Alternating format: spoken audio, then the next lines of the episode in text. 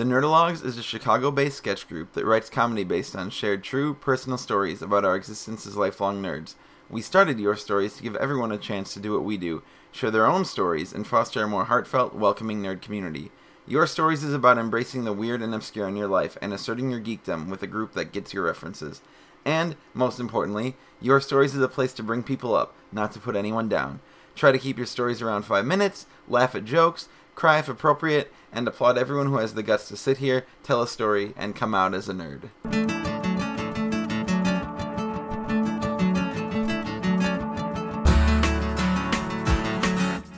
Hey guys, happy holidays! And thanks to everyone who saw our send up of the Star Wars Holiday Special at iO Uh, this past Friday. Since we did that show, we weren't going to do an official Your Stories holiday episode, but last Sunday, my friend Jon Lester told a holiday themed story that it would kind of be stupid to wait till January to release. So, because it's a really sweet, heartfelt story, uh, we're going to take Jon's contribution uh, about his new holiday traditions as our official Your Stories Christmas special. So thank you, John. Um, at the end of this story, there's also a bonus track. I just did air quotes because you guys can't see that. Uh, of Dwight and I jamming out on a holiday classic. Uh, so I'm going to keep the promo brief here, but real quick, the Nerdologues will be taking part in two shows over the course of Chicago Sketchfest at Stage 773, uh, Friday, January 4th at 11 p.m., and Sunday, January 13th at 3 p.m. The content of those shows will be released soon, so check us out on Facebook by searching The Nerdologues for more info. Uh, so again, have a great holiday season, everybody, and check back in a few days for our first Best of 2012 episode. Bye.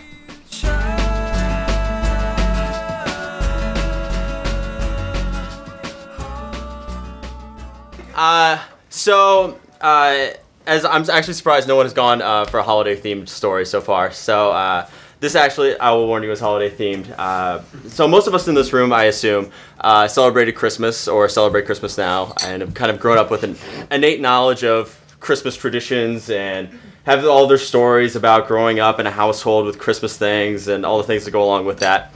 Um, but my husband is actually not one of those. He is actually Jewish and has never had a Christmas before. Uh, and so this year, um, we have a story uh, I like to call A Jew's Encounter with a Christmas Tree. he wouldn't tell this story himself, so I felt the need to share this with everyone because it was amazing. Um, so, uh, as was mentioned, I was in Spain uh, for my job. I travel a lot, so uh, I was gone for the last month. And uh, one Sunday night, I got an email from Kevin that said, uh, "I would just want you to know I love you so much." And I was like, "Oh, that's really sweet." I responded. I was like, "What prompted this?" I was like, "I love you too." And he goes. My head hurts so much right now, I can't even describe it. You don't understand the frustrations I would go through for you.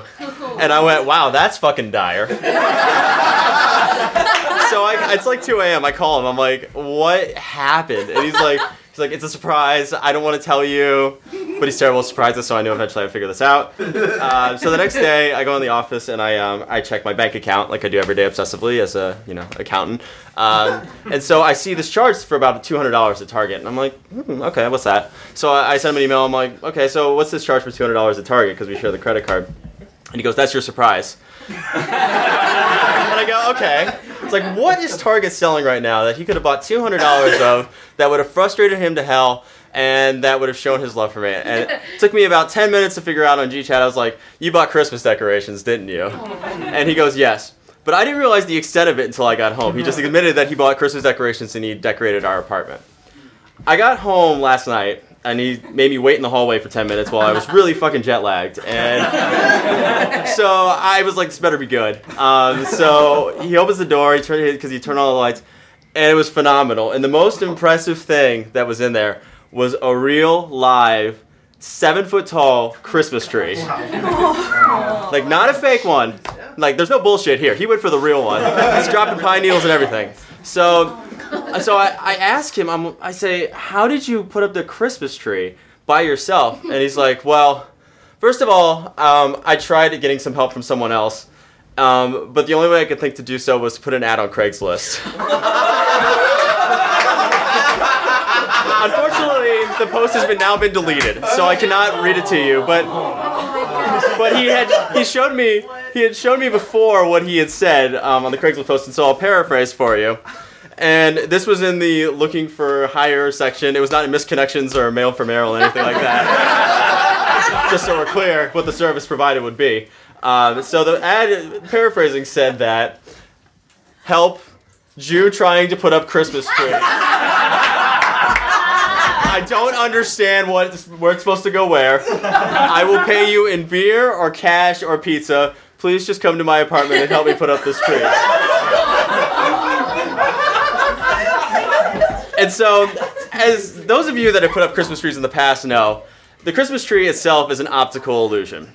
It requires at least three people one person to hold the tree at a 90 degree angle, one person to screw it into the base, and one person to stand six feet away and say, no, that's an 88 degree angle. Because somehow in that six feet, there's an optical illusion where what is straight here is definitely not straight over here. And that is an hour long argument in my household that involves a lot of the word fuck. So I walk in, and this tree, I didn't get a protractor out, but is straight up and down. And he did it by himself, screwing it into the base of the tree. And it is phenomenal. And not only that, he had gingerbread cookies set out and a gingerbread house, and had put up lights around our windows and put up stockings in our apartment. So I have to say that Christmas traditions, as we have them in our family, are born in many ways. And it's always great to start a new one. And I can't be happier that my Jewish husband figured out our own and started our great new traditions in our household. So, Merry Christmas, Happy Hanukkah, Happy Holidays. That's my piece. Thank you.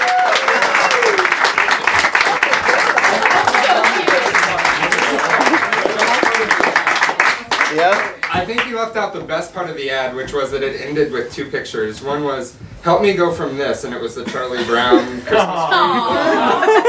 to this, and it was a picture of the Barbra Streisand Christmas. So it's a new Christmas tradition that he has to put the tree up by himself. Because that's kind of an awesome tradition. With an ad on Craigslist, though. Kevin, you're a you're a good dude, man. That's cool. People in this room that have been So what kind of what time of year is it, guys? Christmas time? Oh, Christmas time. Geiger, Geiger, you playing Pokemon? Santa gonna bring you a new Pokemon for Christmas? Oh, yeah. Rita, you know the difference between Carl and Vinny? Yeah. All right. All right. Some people get that joke, some don't.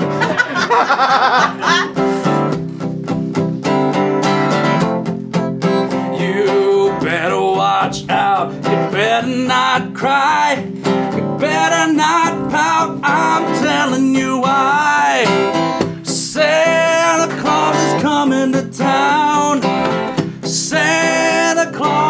coming to town.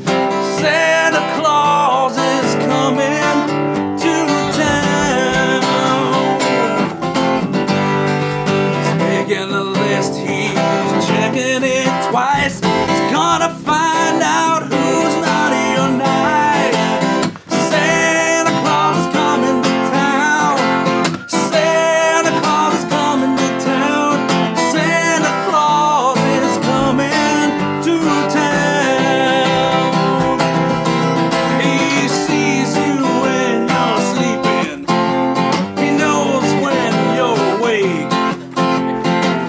knows if you've been bad or good.